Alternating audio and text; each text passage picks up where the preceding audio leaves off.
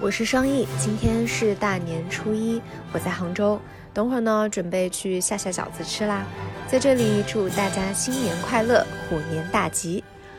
我是 Yoga， 今天是大年初一，我在金华，刚吃完晚饭，准备一会儿看一下前两天更新的大侦探。祝你新年快乐，虎虎生威。我是斯坦路，今天是大年初一，我在上海，刚刚坐在家里的沙发上听播客。祝你新春快乐，恭喜发财，新年快乐。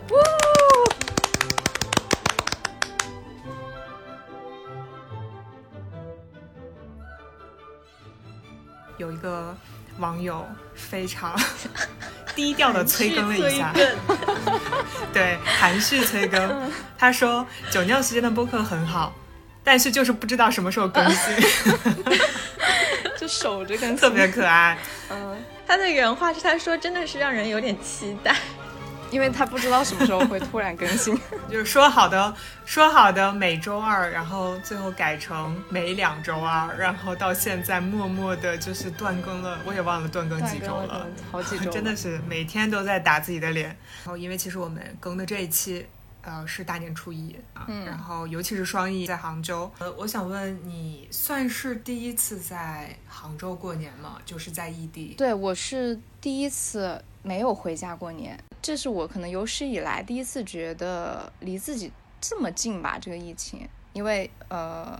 以前就是可能要么就已经在家了，然后要么呢就是确诊的病例其实没有离自己这么近，所以今年这个有一点让我措手不及。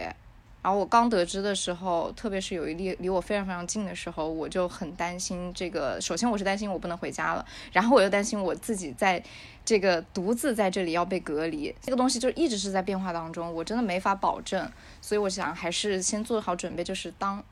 就是就地过年吧。所以我就赶快去抢物资了，也就晚上大概已经到0点了，真的那个时候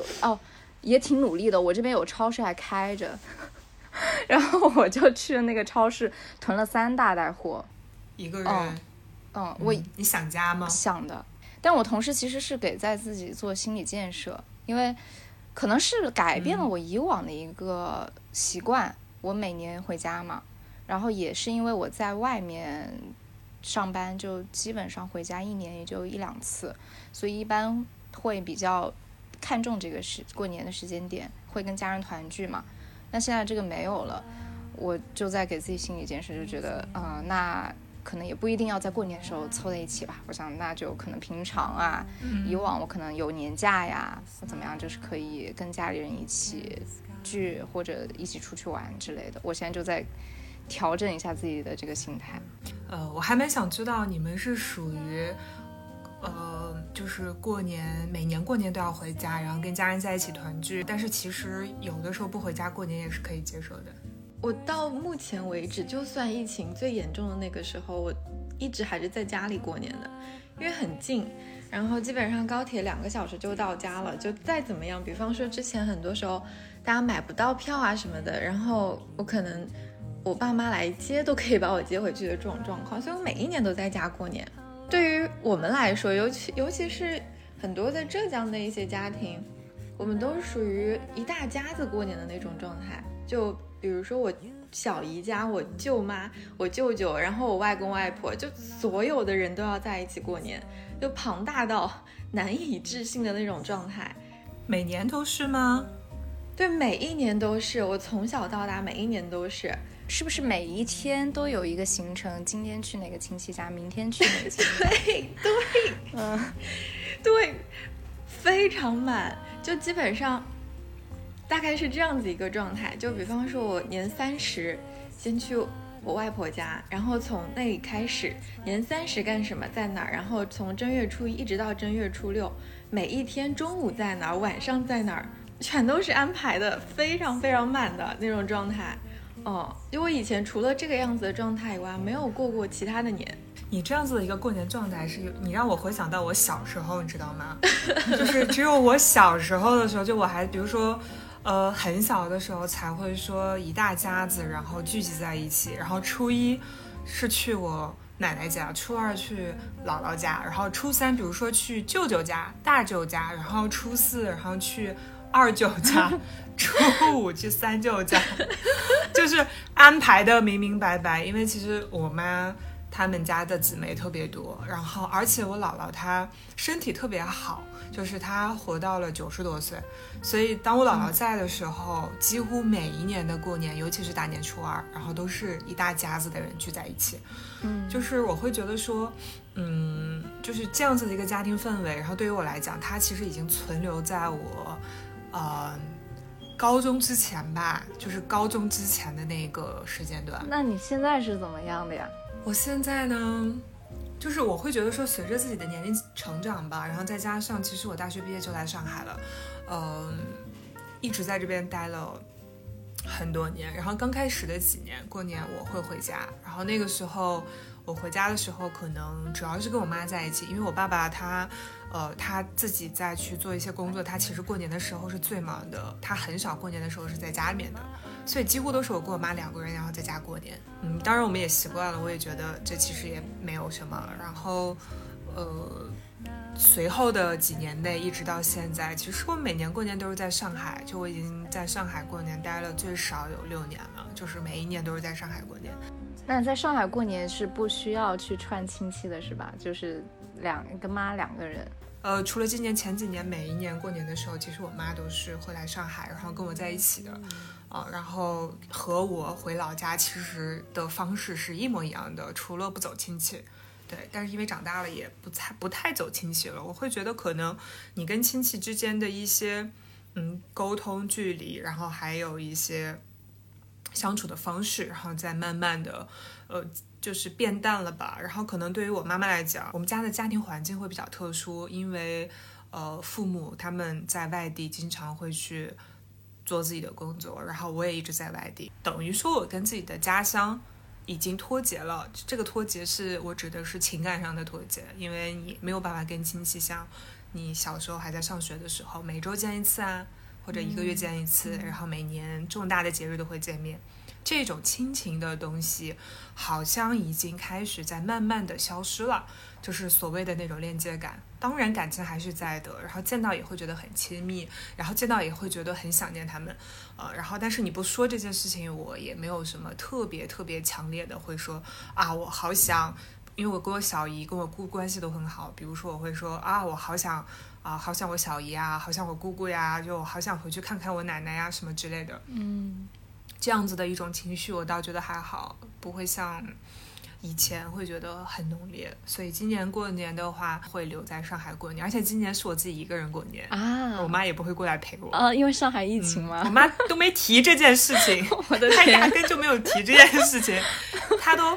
跟我说，她前几天给我打电话，她说你要吃苹果吗？你要吃车厘子吗？我给你寄2箱吧寄2箱，然后你把你的地址发给我。他问都不问就说，哎，你今年怎么过年呀？你跟谁呀？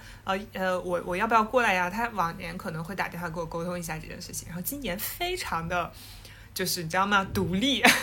就根本都不会问我这件事情。好像我们已经习惯了这个频率和这个节奏了，就会他好像也习惯我自己一个人会把自己照顾得很好。然后我觉得他跟我爸在一起他们俩也挺好的，所以我开始去习惯这样子的一种生活方式了。然后再加上疫情，其实我也不太希望父母乱跑，就是飞机呀坐高铁也好呀，你总归是我会有一些担心的，因为毕竟他们年龄也大了嘛。我觉得我是因为一直都在家过年，所以我今年不回去，我跟我爸妈也就视频了嘛，他们本来还说就是想着要不要他们到杭州来，结果他们一看，哎，杭州现在这个疫情还是挺严重的，就说那咱们要不就春暖花开的时候再相见好浪漫春暖花开挺浪漫的对是的，因为其实前2天我当时根本还没有爆发这疫情的时候，他们还说给我买一些水果在家备着什么，我回去请我吃饭之类的，就是说的还挺不是，我好奇我们的父母都是觉得我们是不会挑水果吗？就是我们既不会挑也不会买，就是一定要给我们寄点水果真的是的，可能他们觉得我们买水果就是品质没有他们那么好，或者他们觉得就是买水果这事就是他们该做的。因为我说我在这儿，那可能留在杭州，他就说啊，那快递停运吗？要不要给你寄水果？其实说到这件事情，我就会想到，就是其实无论我们多大啊、就包括我现在已经就是30多岁了，就是我在他们眼里面永远都是小孩儿。就是他，我有的时候，我妈一边打电话催着我的个人感情情况，然后催你啊，你要考虑一下啦，然后一边又说你还是小孩呢，你怎么了？就是他一方面为我着急，然后一方面又把我当小孩，你知道吗？就是很好玩的一个点吧，就是这样子的。哦，是挺有趣的。现在想一想，是的，是的。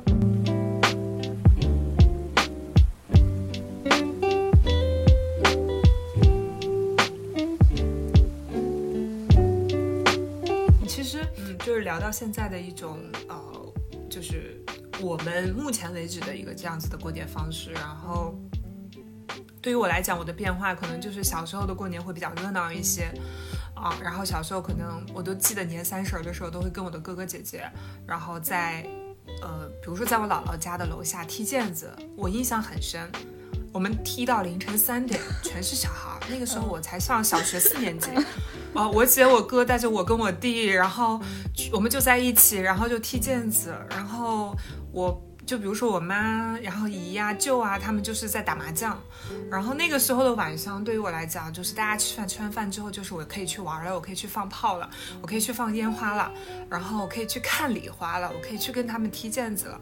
我印象非常深刻，然后在那个路灯下，就是那样子的一个时刻，它就会永远存在我的一个记忆里面，就是那种感觉吧。哎，我不知道你们有没有感觉哦，我觉得我印象里头也是我比较小的时候，比如说小学、初高中，就是还没有出来上班的时候，那个时候的年味很重，可能是因为我心态的问题，我在想，因为当时每次回家，就比如说是寒假嘛。就跟家人一起去，比如说跟哥哥姐姐什么的，然后大家也没有什么工作缠身，然后会觉得聚在一起玩乐，就是纯粹的玩乐，就很期待。但是我后来我参加工作之后，回家的那种感觉其实不太一样了，就是变得稍微有一点走流程，我感觉是这样，我不知道你们有没有这种感觉。其实这种感觉我之前我有想过这个问题。然后你记不记得以前我们小时候看春节联欢晚会的时候都是非常期待的，就是可能它几点开始，我们就会提前守在电视机前去等这个东西，然后现在去看春节联欢晚会，我就不说现在了，我就去聊，比如说我们还在刚刚毕业工作，或者是还在上大学的时候，你回去，因为其实那个时候互联网已经慢慢就是开始就是往上坡的趋势走了。然后我们可能直到有微信，我们就会一边发微信一边吐槽，一边跟朋友聊天，然后一边去看春晚。然后慢慢的你看春晚这件事情成为了一个集体吐槽大会，或者是说慢慢的看春晚这件事情它就变得在我们的生命中没有那么重要了。然后一方面是我们有太多的新鲜的东西，然后可以去吸引我们的注意力，然后再者是因为通讯太过发达了，然后我们完全可以有很多其他的东西来打发时间。就是我觉得在20来岁吧，那个时候你还没有一种意识，就是啊，我很久没有见父母，我要陪伴他们。我们觉得陪伴就是我跟他在一起，在一个空间就是陪伴，但其实那不是陪伴，那就是你待在那儿，就是你跟他在那儿而已，但不是陪伴。我们就会觉得我已经在这儿了啊，那我的心思我可以放在我感兴趣的事情上面。啊，我看不看春晚，我跟不跟父母一起看春晚，我只要跟他们一起吃饭就可以了，就算没有看电视也无所谓。但我们的心思可能都是花在手机上了，花在各个的社交平台上了，然后你就会觉得你的所有的注意力都被这些更加有趣、更加吸睛的东西所抢走。一开始的时候你可能没有这样的感觉，慢慢的我们就变得麻木了，然后直到我们觉得现在的年味儿很淡。对，再加上有疫情啊。你们说到这个，就虽然我们家要每一年年30所有的人坐在一起，然后我会觉得这个事情好像就每一年那样子的安排会有一点紧凑，就是把我过年所有的时间都安排掉了。但是每一年其实有一个非常好的事情，就是年30那天晚上然后因为我们要到我外婆家去，然后我外婆家没有空调，没有非常大的电视机，就只有一台小的电视机，然后网还不是很好，所以没有办法，我们所有的人就只能坐在那儿看春晚，然后就那个网速，手机抢红包都抢不过别人那种，就只能坐在那儿看春晚。你还没有空调，就只能用那种非常老的那种会发光，就电暖炉的那种炉子，然后还有那种瓦数很高那种灯，因为它会热，就大概是那样子一个环境。然后我刚在听你们说的时候，就发现好像因为有一些东西，就我外公对于过年这件事情还是很执着的，就每一年都得去嘛，但是因为他的这种执着，就好像很多东西，很宝贵的一些东西就这么留下来了。我现在还有那个可以每一年30坐在那里看春晚的那种时间。而且这个时间好特别哦，有一种真的与外界先暂时隔绝一下，就聚焦到当下团聚的那种时光，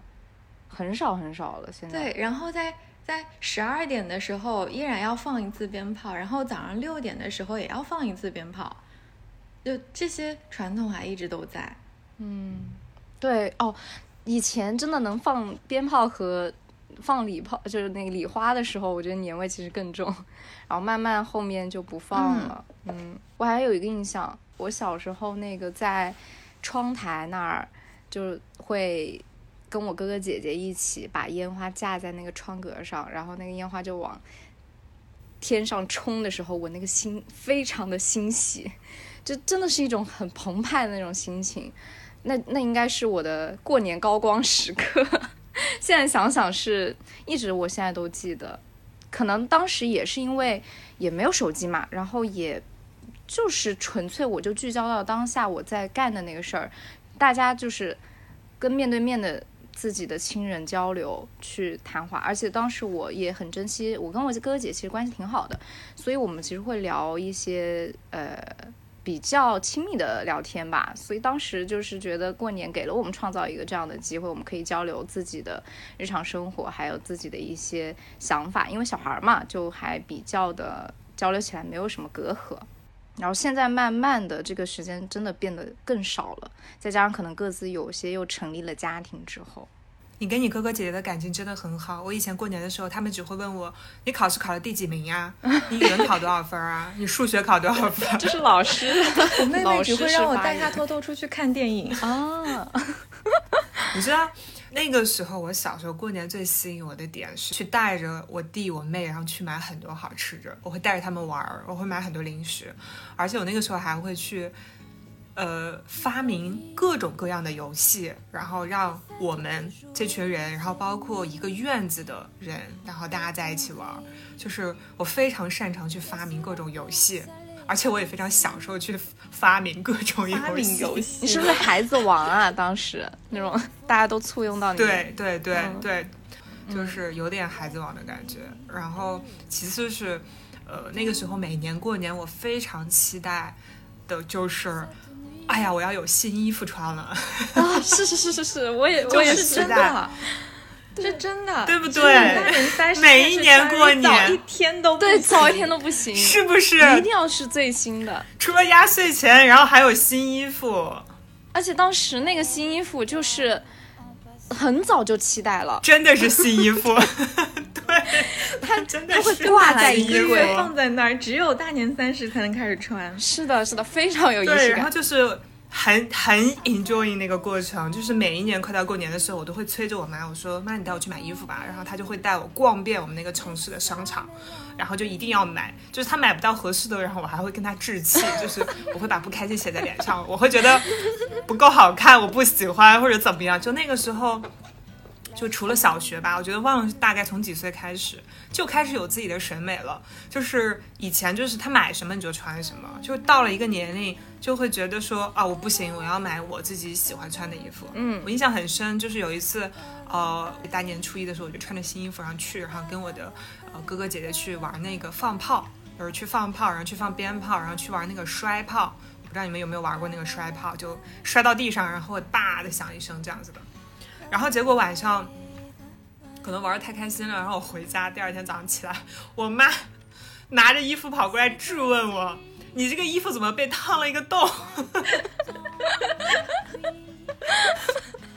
然后我刚睡醒我就懵了，然后我就哭了，然后因为我觉得我这么喜欢的衣服怎么就烫了个洞。很怀念那个年代的过年的氛围吧、真的是不一样，你还可以吃到很多好吃的，然后你可以见到亲戚，然后见到他们，你还可以跟就是理直气壮的去跟就是去玩啊，或者是晚上不睡觉啊，就觉得很兴奋那个时候吧。然后呢，你过完年不就寒假吗？寒假我们不是都要发寒假作业吗？然后我不知道你们属于哪一种啊，我是那一种属于马上要开学前一周我会补作业。我也是扣一。就是我是先写完哎。哦，你是我跟你说 Yoga 绝对是那种拿到本子之后先写立刻写，然后开始写。我真太乖了，花一周全部写完。我就是那个最后一周要给你们抄作业的人啊，对。哎，我当时就是怎么一开始我都无法静得下心来去赶作业，我一定是到了那个 deadline 的时候就没有办法的时候能够激发我的无限可能。现在做广告啊。天哪，这就是宿命吗？冥冥之中我内涵了。你不仅内涵了我还内涵了整个行业。我再内涵一下我自己，所以最后我从事了设计行业。太惨了。所以提前写作业的人可以从事媒体吗？追热点啊，真的是就是自己把自己全部内涵了一遍。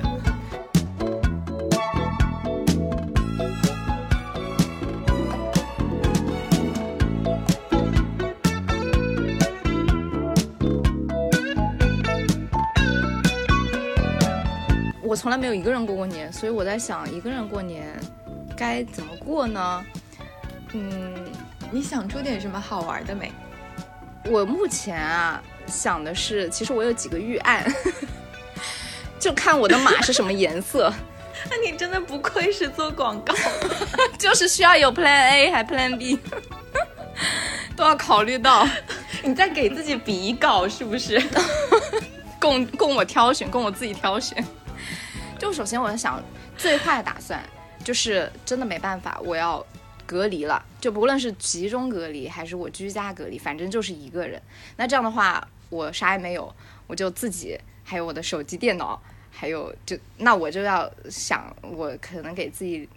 找一些搜索一些书单啊影单啊，就是让自己沉浸式的就是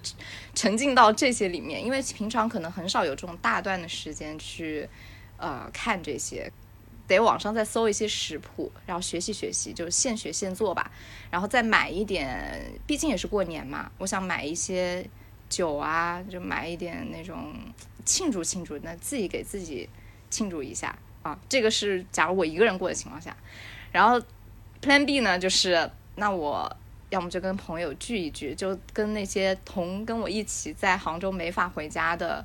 朋友们小聚一下，但也不会去什么很密集的地方，就也没法去嘛，就只能说小范围的可能聚一聚吃饭什么的。 Plan C 希望有点渺茫，就是回家。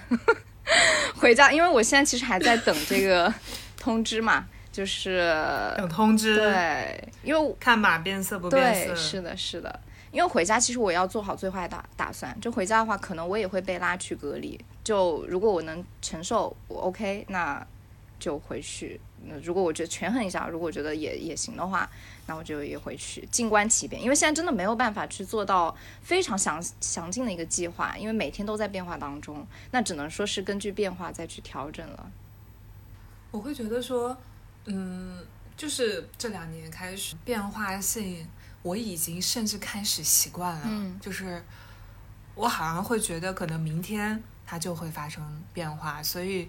我已经慢慢的就是不太喜欢去提前计划一些突发事件。我其实没有做太多的计划，跟往年都是一样的。我往年过年嘛，其实大差不差，我唯一会做的事情啊，就是我会年30会吃饺子，然后晚上的时候会贴新春对联，就贴春联这件事情我一定会做的，嗯，然后春节联欢晚会我也一定会看的。我觉得看春晚贴春联是我唯一的一个在默默坚守的一些年味儿的东西，就是我一直在坚守这几个小事，就是我觉得它可以给我带来小时候关于年味儿的回忆吧。吃饺子也是这样子的，然后心情好的时候会包饺子，给饺子里面放个花生啊什么的，就是看自己能不能吃到。就是就这几个小的事件是我每年都会做的。然后今年因为我妈不来嘛，我自己一个人呢，我可能30的时候会跟朋友一起吃顿饭，因为我也有几个朋友他们是不回去的。其实初一初二初三这些日期对我来讲没有特别大的含义，因为我也不走亲戚，我应该就是会待在家里面，我可能会把时间花在阅读上面，然后会去看一些我想看的片子，就是电影啊什么的，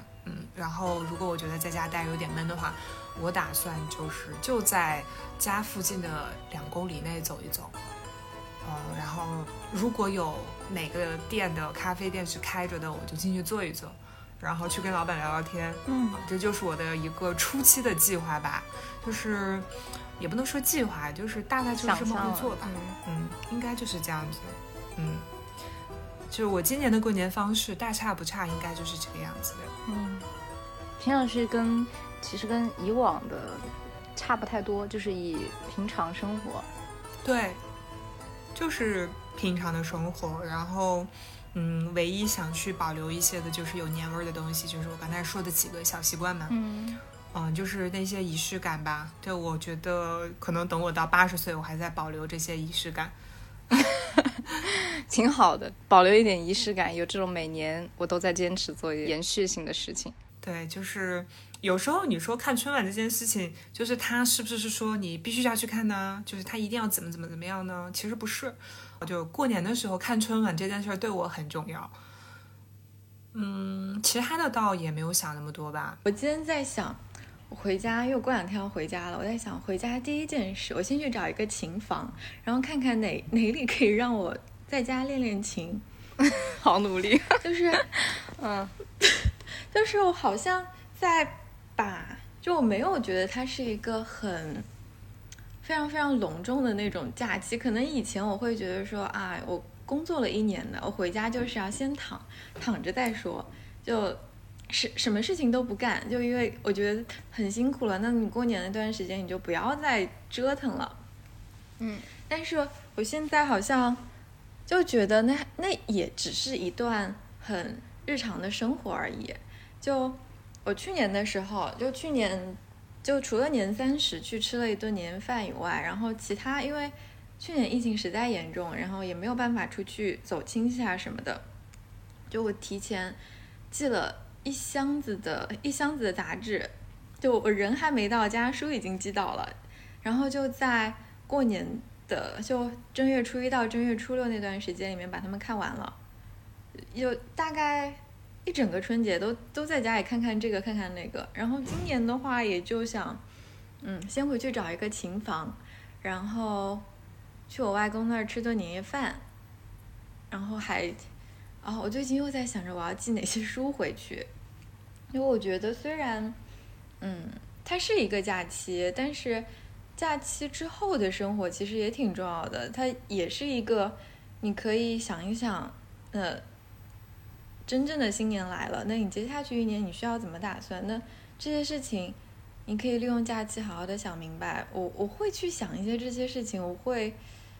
这也不算焦虑感吧，就是会觉得假期总会过完的，那我们总要去考虑一些假期之后的事情。我也是有这种心态上的转变，因为之前每次过年我都有一种终于放假了，我要好好享受假期。是的，然后那个假期综合症会非常严重，就是等你马上要结束了，那个时间的心情就很荡很荡，就像我明天又要面对。就是排山倒海的工作，然后你就会觉得跟现在我这个快快乐乐的这种躺平生活完全不一样。然后，但是这种其实挺折磨的。后来我现在是想，本来可能这也是一个机会吧。就现在过年我没法像以前那样就是延续以往的习惯了，我可能要多花点时间在自己身上，那自己可以选择去抓，算是充电吧，或者是做一些心理上更平静的一些事情，让自己不要觉得大起大落。那我要么就 happy 的不得了，要么就马上要去工作，就是完全没有个人生活。我想是要做这样的一个平衡。现在每一次到临近要去工作了的时候，就会觉得压力好大，很多东西就排山倒海的就给我扑过来。有这样感觉的时候，我个人觉得可能是因为这份工作对你来讲你没有多喜欢它，或者是说它没有多吸引你，可能会有很强烈这样的感觉。对，如果说你很愿意去为这份工作去做很多调整，做很多努力，或者是很愿意去花很多时间在它身上，那这份工作可能会给你带来很多新鲜的体验。我觉得可能是在这个方向上会有一些不一样的感受和体会吧。是有这一部分原因，因为会觉得假期跟工作它有一点分离，就是有点分割。对，好像我给自己的一个期盼是因为我有这个假期，我在期待它的来临，让我去暂时逃脱一下工作上的事情。但是工作其实时间是更居多的，它占据了你生活的大量的时间段。那如果这个方面没有那种很欣喜很期待的感觉的时候，多半就是心情会比较沮丧吧。就会更加期待假期。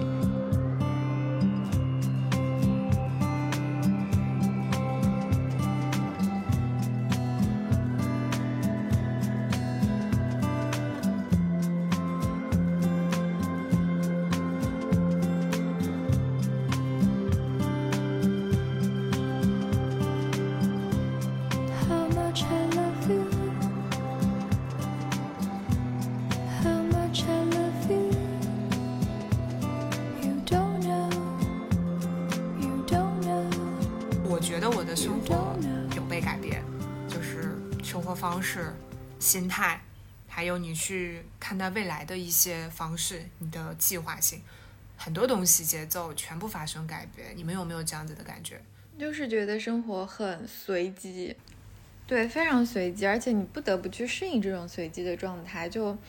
你曾经那些计划好的事情你没有办法计划了，甚至你觉得今天你可以安安稳稳的工作了，明天你工作可能就不存在了。就这些事情真的变化太快也太大了。就我觉得这种感觉就像是你得了一个慢性病，就你的身体有一个慢性病毒，它一直存在在那儿，你不知道它什么时候会爆发，然后让你不得不去看急诊，然后让你去住院。但是这件事情它就是存在，有的时候你都意识不到这件事情，你甚至都忘记了，但是它就会时不时的跳出来去提醒你，你身体里面有一个慢性病毒，就是这种感觉，让你很紧绷，让你压力很大，就是你怕明天彻底改变，你怕这个世界明天就变得你不认识了，所以你总觉得我自己是不是追不上这个速度，我自己是不是没有办法很快速的抵达到这个社会需求的一个状态，就是我还没有成长到一个我可以很好的去控制我生活节奏的那个状态，或者是说我甚至不是一个接受新鲜事物很迅速的一个这样的一个性格，我就很担心，有太多太多太多这样的担忧存在了。就是你们有没有遇到过这样子的担忧或者是说担心呢？我可能不是说觉得自己在这个瞬息万变的世界里跟不上节奏的这方面的担忧，我可能是觉得生活方式上会有一些改变，因为以前可能你会预见的一些东西它存在你的脑海里，你会给它一个设想，那现在这个设想其实随时都可以变化的。我会期待着一些好的事情发生，但如果这个好的事情没有发生，它发生了另外一件事情，我在试图让另外一件事情也变成好的事情。因为个人的你没法掌控东西太多了，可能唯一一点点能够掌控的可能就是自己的一些心态啊，还有自己的一个反应吧。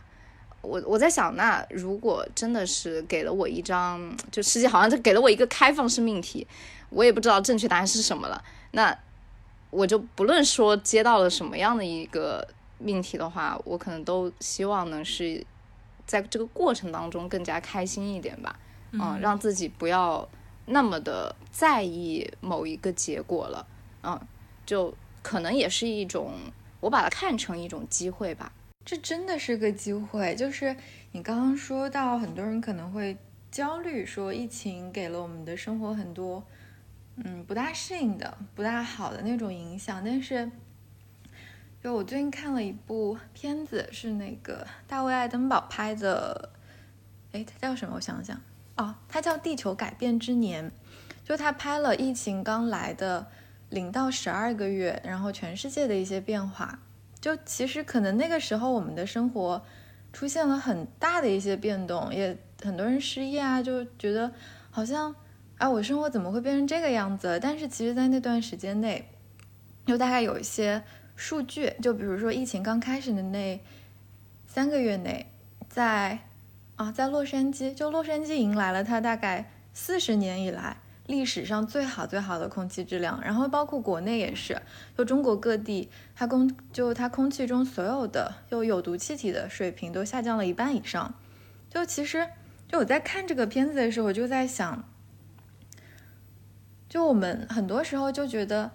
它是一件很不好的事情，但是其实它有很多很多很好的那一面，我们没有看到它，而且它可能就往可持续上来讲，它可能是一个到了这个时间段一定会发生的事情，就算不是疫情的，可能也会有另外一种形式的存在。那这种形式的存在，我觉得是让我们在反思一些我们可能曾经的一些生活方式，比如说工业发展的太快，或者说是我们对于那些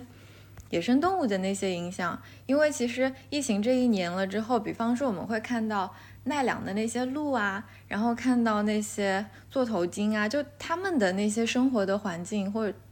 就比曾经比方说游客会带给他们很多很多的影响，但现在疫情这2年，他们真的已经生活的好太多太多了。那其实反射到我自己个人的一个感觉，就是疫情改变了我什么，我去想这件事情，我觉得它让我去很好的认真的去面对自己。我相信不仅仅是我这样，我觉得每一个人都是这样子的，你会开始有耐心静下来去面对自己，然后去反思自己，然后你甚至会开始接受自己，不管是缺点优点，你曾经看得惯看不惯的，包括你爱的人身边的这些人的优点缺点，就是你的大脑像是一个在快速运转的一个非常理性的一个电脑系统，就是你可以很好的去把自己抽离出来去看待这些东西。其实刚刚不是说有些人会把就可能一段时间拼命的工作，然后一段时间拼命的玩，就包括以前可能我们会有一些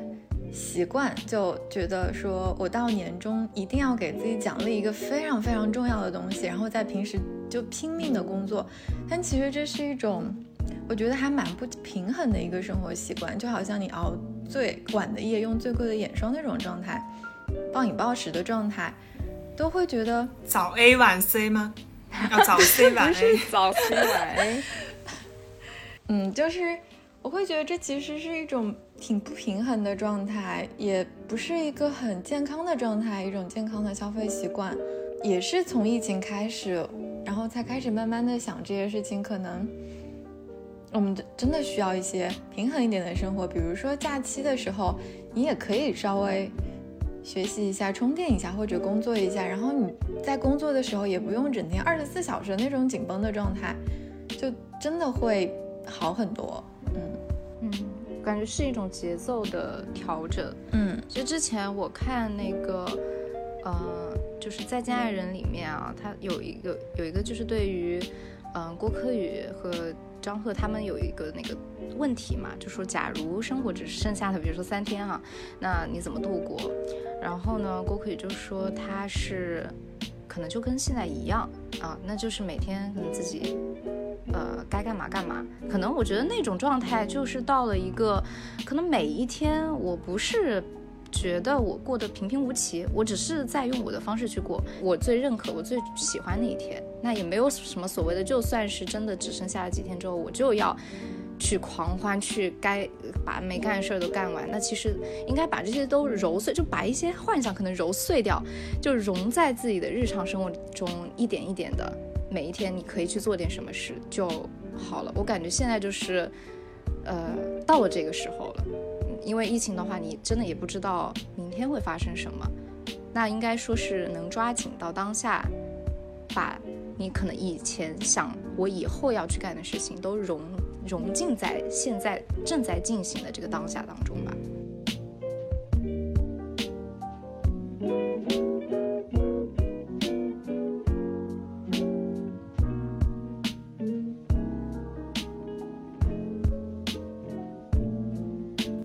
大自然在教我们如何去跟自己的生活去平衡，然后去跟突发事件去协调共处，然后去找到自己生活的节奏。就是他好像能看到能感觉到人类的节奏太快了。前两天看到一段我觉得真的非常有道理的话，我可以给大家念一念。他说，这场灾难是个大浪淘沙的过程，对所有人的体质、阅历、认知、人性、良知、勇气、思想、道德、灵魂、理想、价值观都是筛选。所有战胜意外和不幸所要做的就是提高你自己所有的免疫力。我当时觉得这句话真的太有道理了。好像我记得是里面是不是说到 不光是对应急的事情发生的一个免疫力，还有那种所谓的自己给自己的安全感啊，还有自己的对抗风险，就是金钱上的呀、物质上的、精神上的，都会是全方位的。是的，其实更考验一个个人的独立性吧，觉得有一块是这样。我们这期播客是要在大年初一播的。我们总突然展望呀，朋友们。我们来聊一聊，就是新年的展望，好不好？我们聊了刚才那么多社会问题，然后聊了一些对彼此生活的改变。接下来我们来聊一聊。假期总会结束的，我们要聊点新年展望啊，朋友们。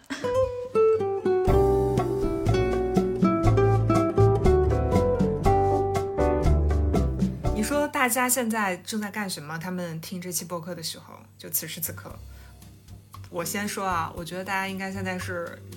可能有一些人就是已经不想看春晚了，但是眼睛在看着电视，但是耳朵在听着我们的播客。然后如果这么做的人，他肯定现在在点头如捣蒜。可能还有一些朋友就是。对，还有一些朋友可能在哄小孩睡觉，然后在听我们的播客。还有一些朋友，我觉得可能就是一直在等我们更新，所以刚好他打开手机的时候，我们更新了，他在听我们的播客。还有些人现在应该在什么去见朋友啊，去走亲戚的路上吧，真好！大家新年快乐，新年快乐，新年快乐！说一下新年展望啊，我一个非常实际的展望就是咱今年播客会越做越好吧，我就希望这个播客能够陪伴、影响更多的人，希望就是能够更多人聚在一起，因为我们的播客而我们能够更加深度的交流，或者说我们的连接更加强烈。没有了吗？没有。天哪，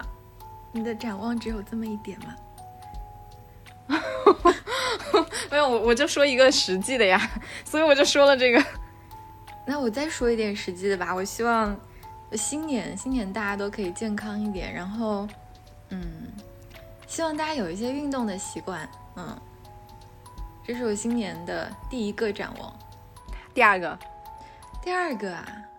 展望是什么呀？我也没有第二个展望了，怎么办？要不我们接力吧。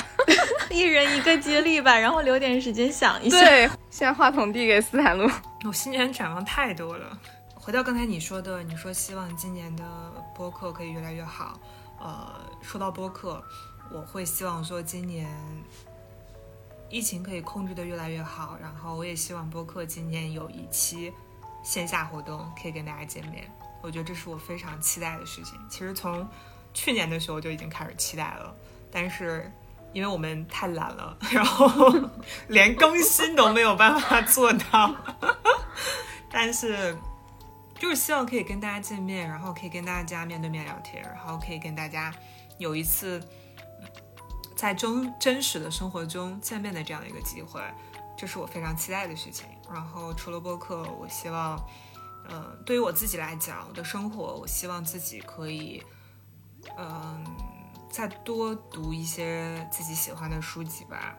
然后再去读一些自己可能平时没有那么感兴趣的书籍，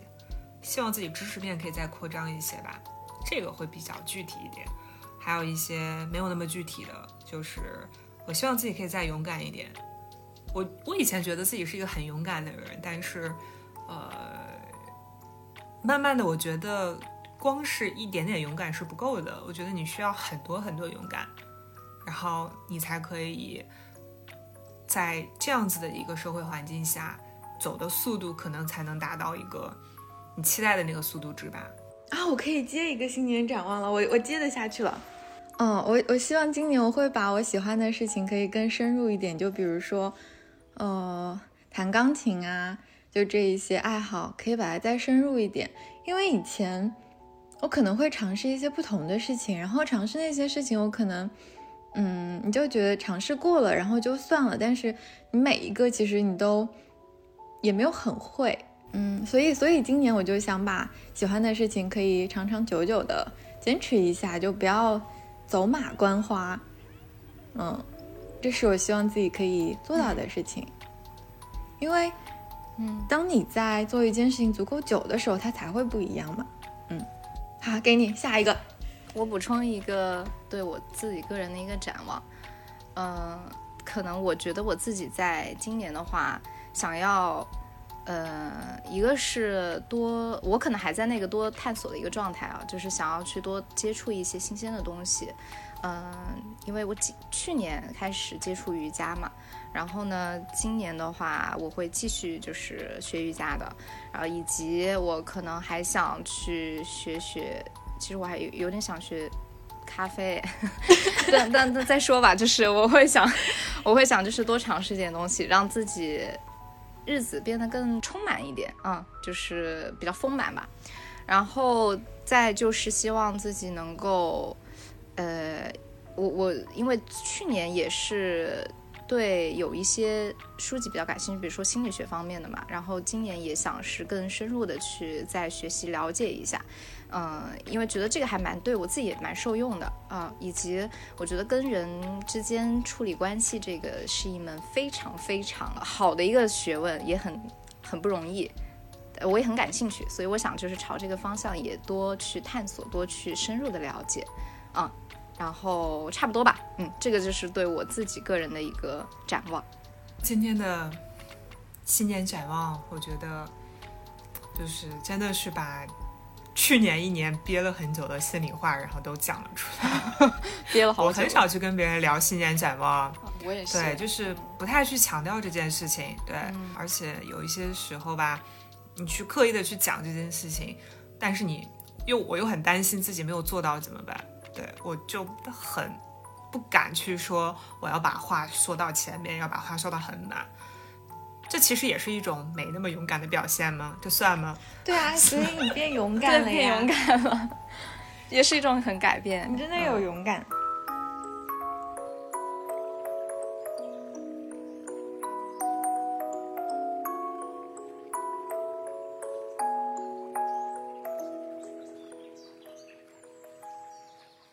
那今天的播客我们就聊到这里了，然后把剩下的时间就留给大家，让大家去休息吧。然后大年初一肯定有很多朋友们就是招待了一天，然后也走亲戚，然后可能会非常的劳累。感谢大家收听我们的酒酿播客，这里祝大家初一快乐，新年快乐，虎年大吉，新年一切顺利，心想事成，拜拜拜拜拜拜。还有夏和冬，谁说只能做朋友？多希望和你同一个星座，唱着同样的歌。当我真心爱上你，天地也会变温柔。让我不是所有的样式，向你说声新年快乐。我也好想听你诉说，无关天上的云怎么笑，路上行人怎么看我。让我牵着你的手，爱情总会有点紧张，总会有点彷徨。不要紧张。